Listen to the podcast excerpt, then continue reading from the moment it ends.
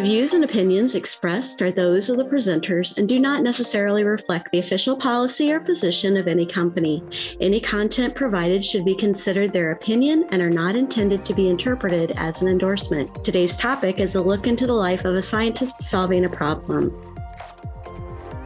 Welcome to our Solutions for Nano Analysis podcast, brought to you by Bruker Nano Analytics. We look forward to bringing you a new podcast regularly. My name is Cody Morton. I'm a marketing communications specialist at Bruker Nano Analytics and an information enthusiast. If you like to learn from specialists in their field and hear what technologies are solving their problems, you will enjoy this podcast. Every session, we will focus on a different problem that our colleagues face in the lab and in the field. Some of the solutions will be a variation of ideas you may have heard before or even worked with.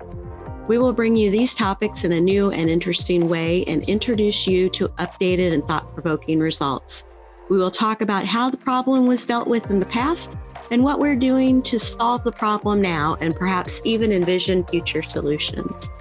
Join us as we talk solutions with a variety of scientists and technicians in many different industries in the Solutions for Nanoanalysis podcast.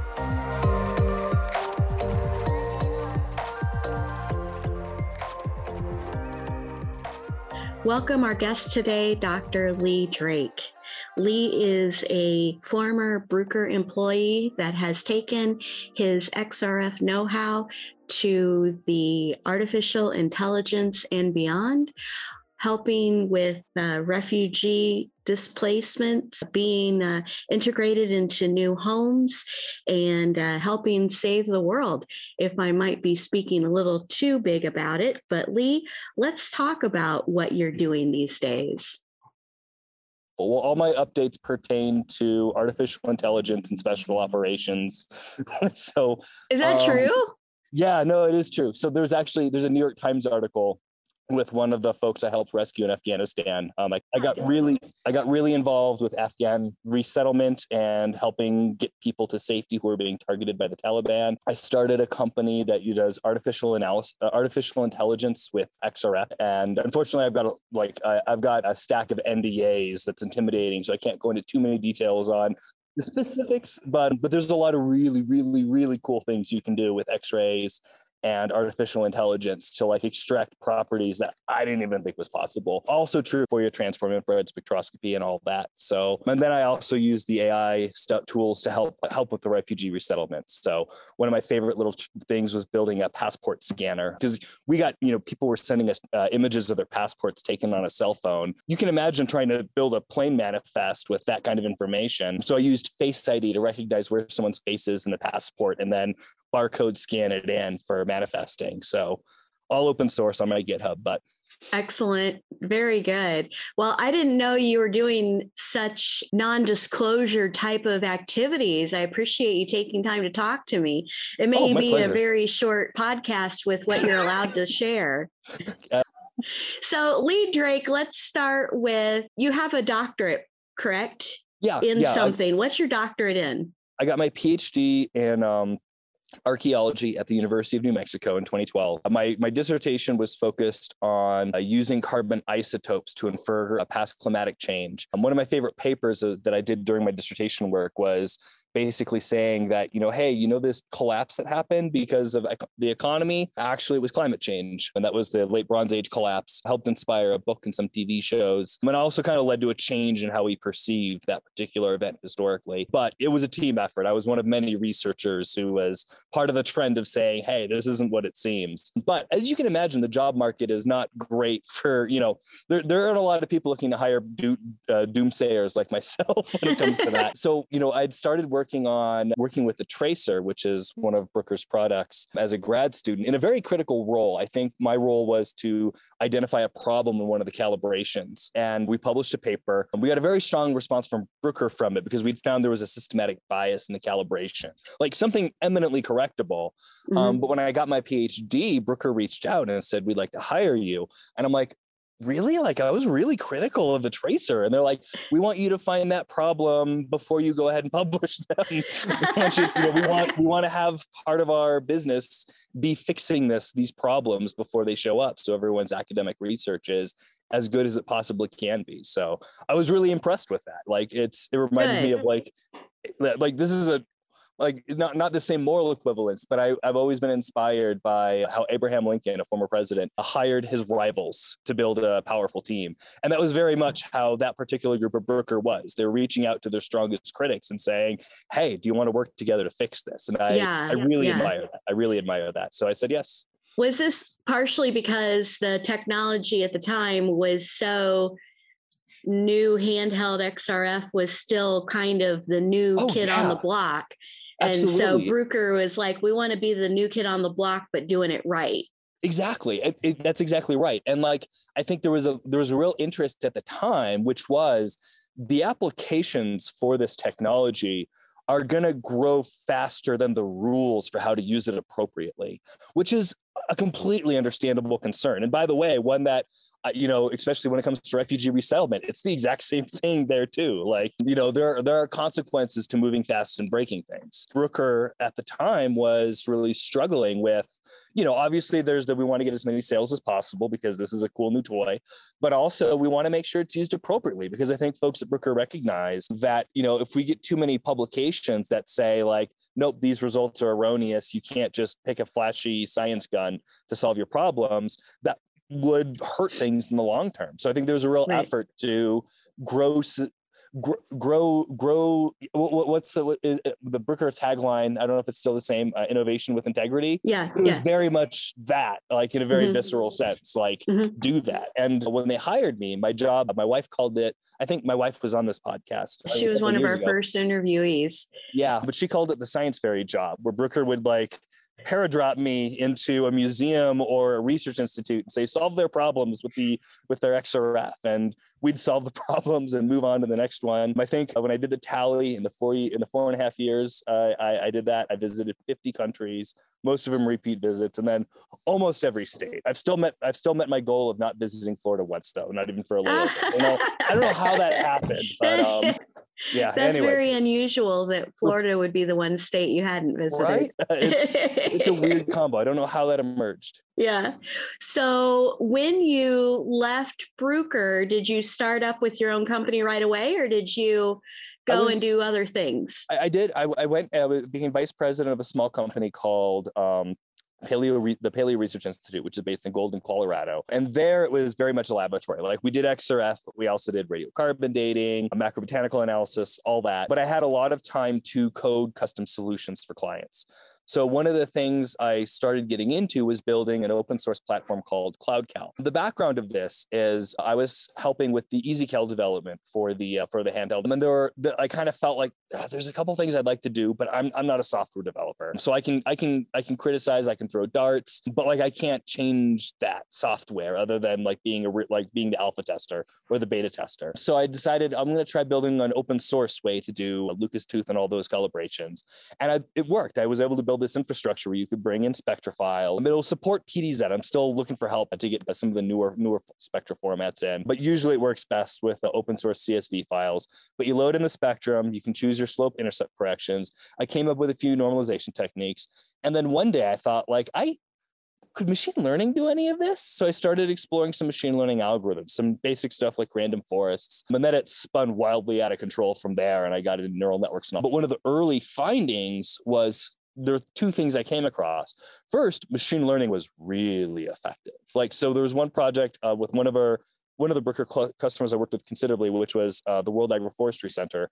There, they were using the tracer to do analysis of fertilizers and organic materials to help subsistence farmers. So the idea being, you hop in with one of these small XRFs, you analyze someone's products or someone's crop and you can give them very targeted advice on what to do.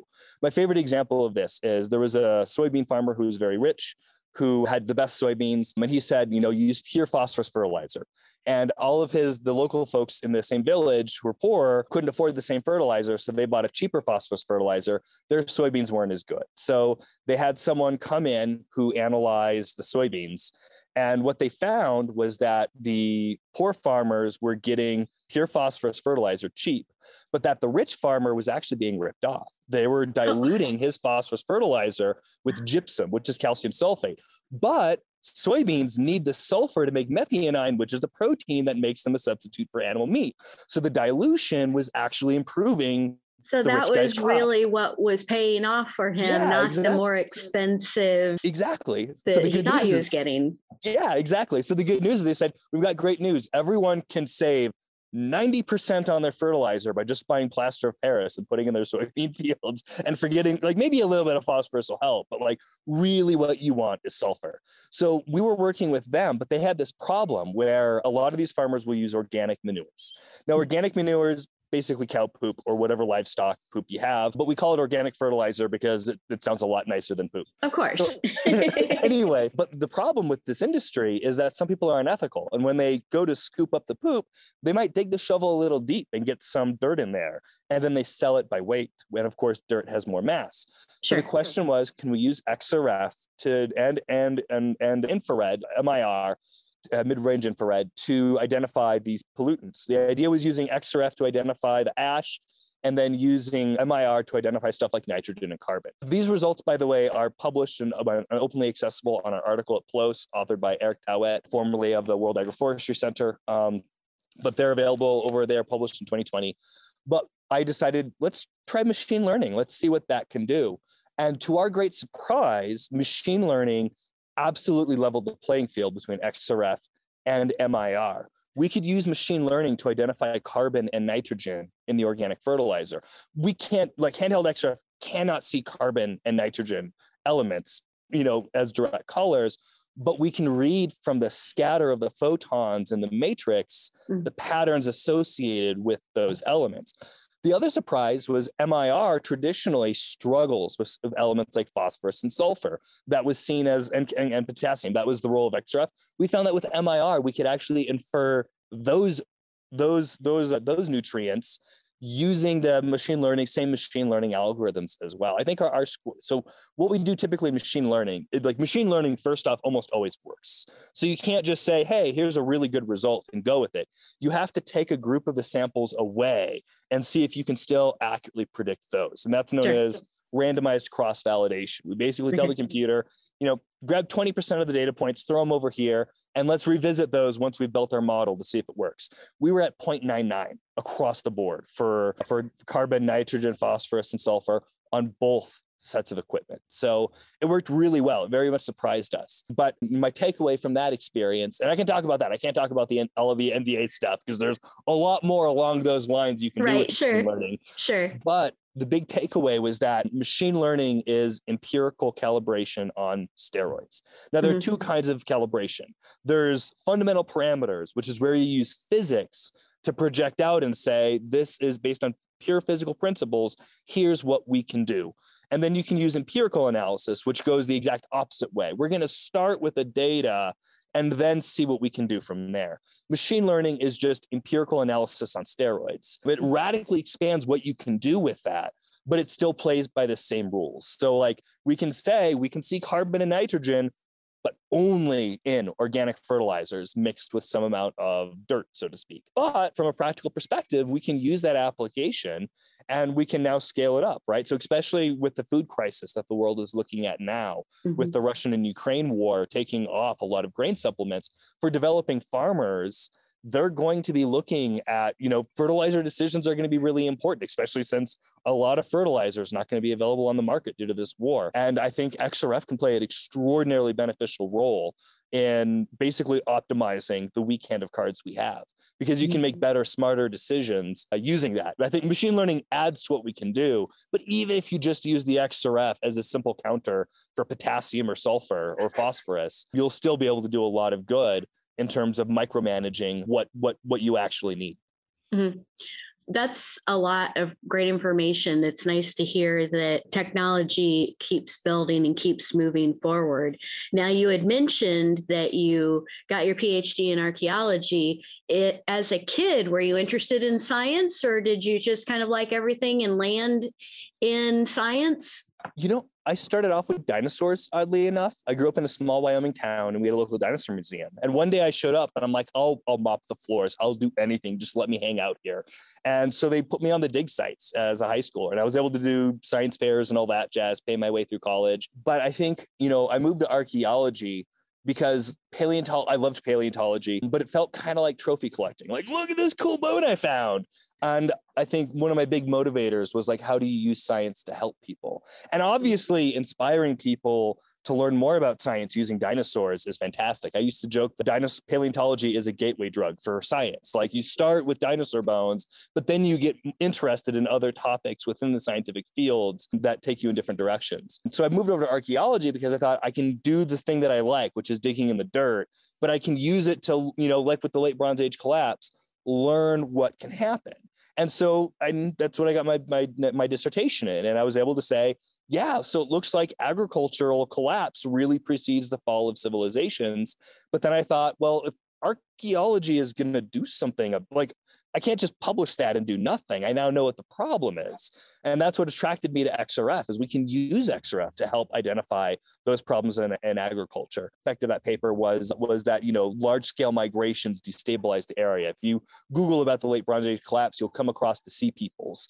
And the sea peoples are really just all the folks who were living in cities, there's no more food and people don't just wait for their turn to starve they move and you see mm-hmm. broad spread migration.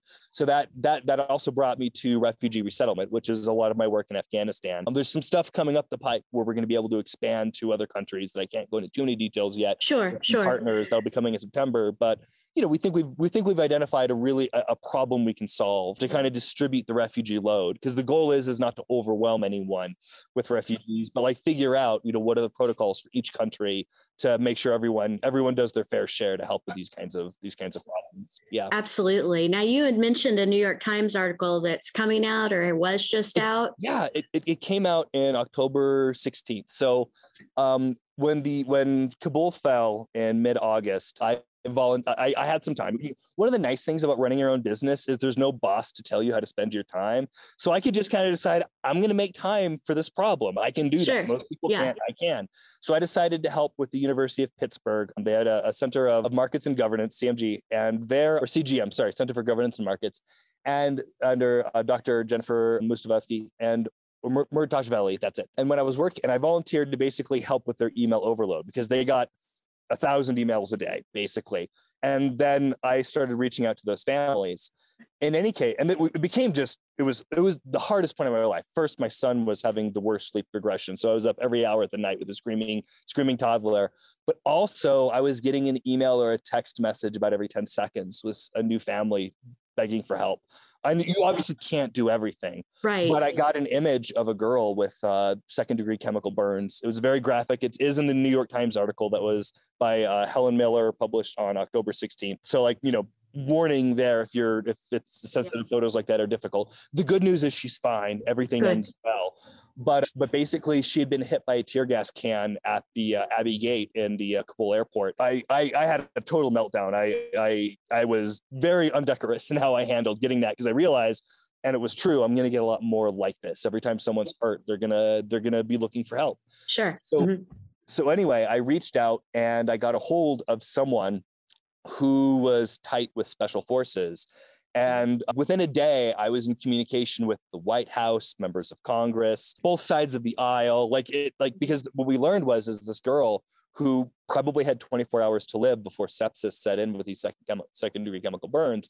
She never knew her father because her father worked as an engineer and was killed by the Taliban around the time she was born. Oh, so the ah, idea that this and the tear gas can that hurt her was from American and Afghan forces trying to distribute the crowd. Because as this is the same gate where the terrorist attack occurred, they understood that large crowds here were an attractive target for uh, ISIS K. So it was a very hard situation, but her need got everyone's attention. And so we ended up, but went high enough to change special forces I can't go into too many details. Sure. No, we're talking about the article. We're talking yeah, about the yeah, article. Yeah, yeah. It's, it's the New York Times article has more details, but after a couple failed attempts, they managed to get to a base where she got helped. So life-saving medical intervention was applied.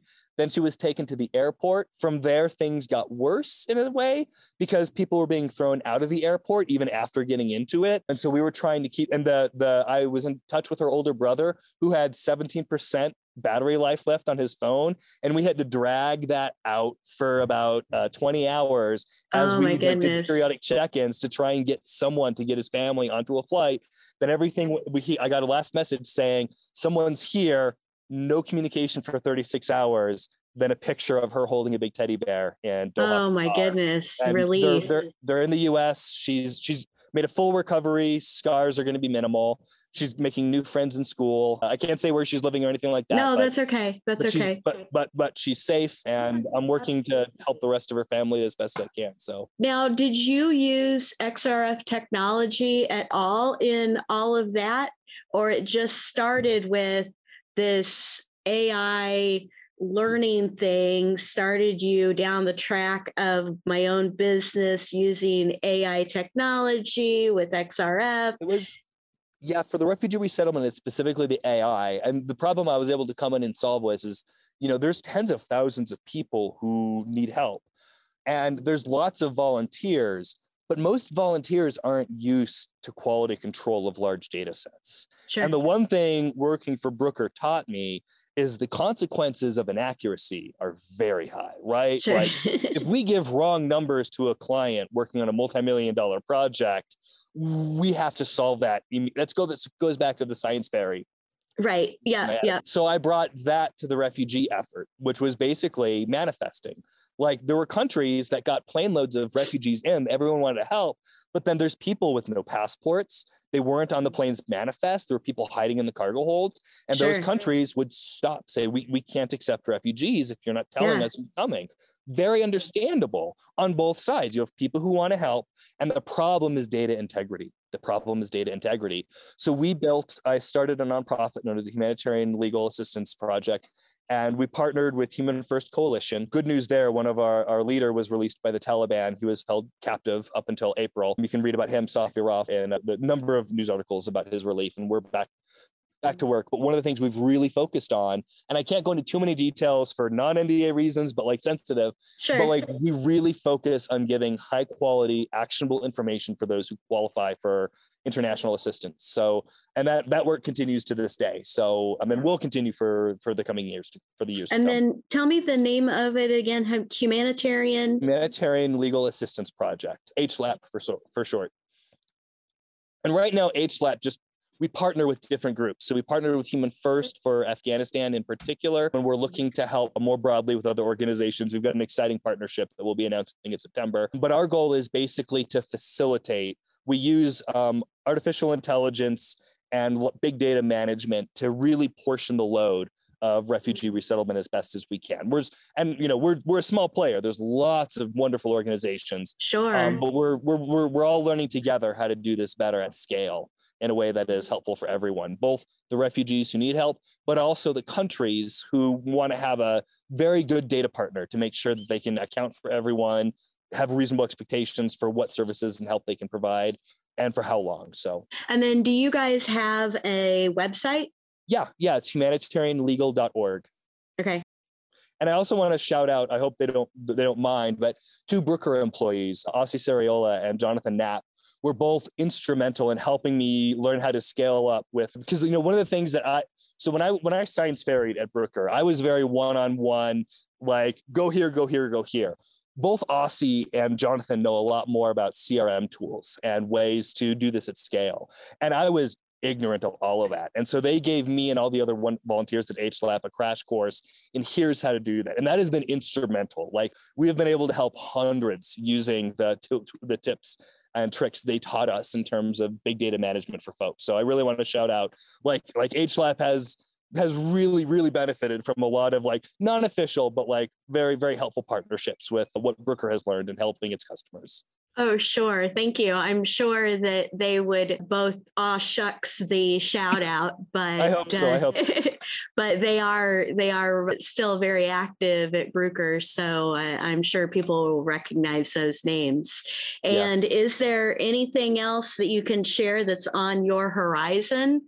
That are you going to bring XRF back into your world, or are you still moving forward with AI and you're oh. just a lot of my a lot of my world is still XRF. I don't want to give the wrong impression. I can't discuss specific clients, but most most most of my I'd say about 80% of my AI work right now is still based on XRF is in a variety of quantitative and qualitative applications. Sure, so sure. You know, one thing you can use AI to do, for example, is instead of saying, I've got, you know, 3% iron, I've got 6% iron, or I've got, you know, 3% carbon, you can use that to put it into bins like sort and, and or identify that this matches this etc so there's a lot you can do with ai and uh, once again a shameless plug cloudcal on my github. So my github is github.com backslash leedrake5 but cloudcal there is an open source application.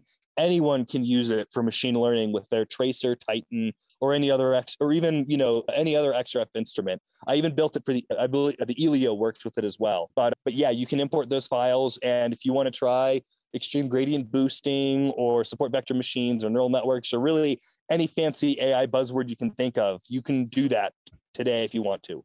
I've got another application there known as SheetCrunch where you can just upload an Excel spreadsheet and it will do all the hard work of organizing the data.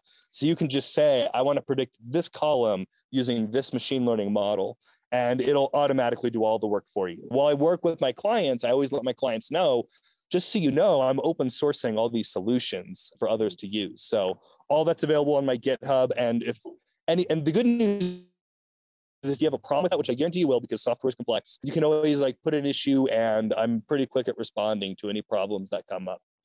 Awesome. I, ironically, when you were just saying about any glitchy thing, your camera glitched a little bit. Oh, so just like right on cue, it will glitch. Dot dot dot. perfect, perfect.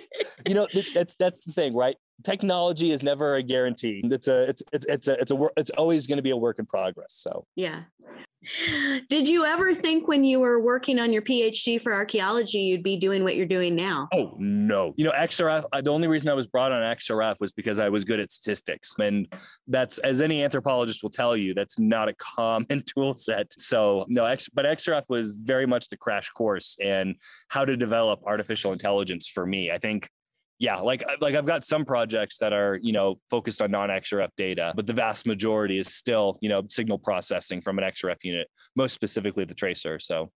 Mm-hmm. Excellent. Is there anything else that you want to um, mention or anything that you're um, allowed to tell us about that you're working on?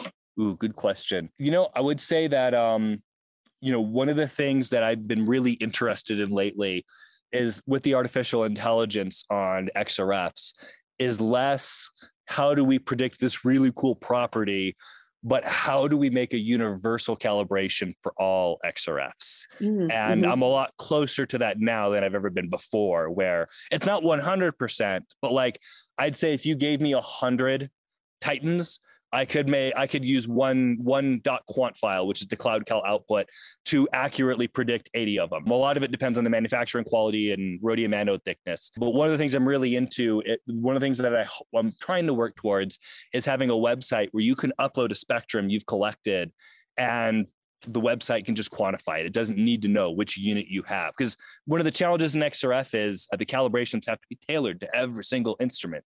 And that's a huge investment when you're talking about thousands or tens of thousands of instruments. And I'm pretty sure AI can solve that problem. Mm-hmm. But yeah, so that's one thing I'm looking forward to is hopefully making the calibration step much easier for units writ large.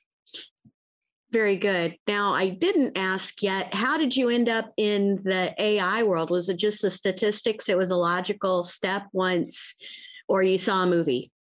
You know, I was actually that that's that's exactly so I was working on cloud cal one night Okay. And I was remember thinking like, you know, someone had asked me, it was a, it was a, it was a, it was a tracer customer. I just left bruker a few months, a, few months earlier. And they were saying like, you know, the really hard thing is like, how do you know which slope intercept to choose for an extra XRF thing? And I was watching the new Blade Runner, the one with Ryan Gosling. And then I thought, I bet I could write an algorithm that could cycle through every possible combination of slope interface slope corrections and pick the best one. And it worked. Like it took like 30 minutes and I had written an automatic Lucas Tooth calibration tool. And that really got my mind racing because then because once you it took me like years of coding to learn how to make the very bare bones. How do I just replicate what software does already? But then it was just a few months to go from there to full out AI applications because the investment in just building the, the core part, the core platform is what really took off. You know so it was kind of wild. Like it took me it took me a year to figure out how to save a calibration file with my own software. A year. It was very thankless it was boring. It was hard and then ai came in like 20 minutes while watching while watching blade runner so. Anyway all that is to say if your job feels boring and all that it might be leading somewhere like stick with it. Perseverance pays off.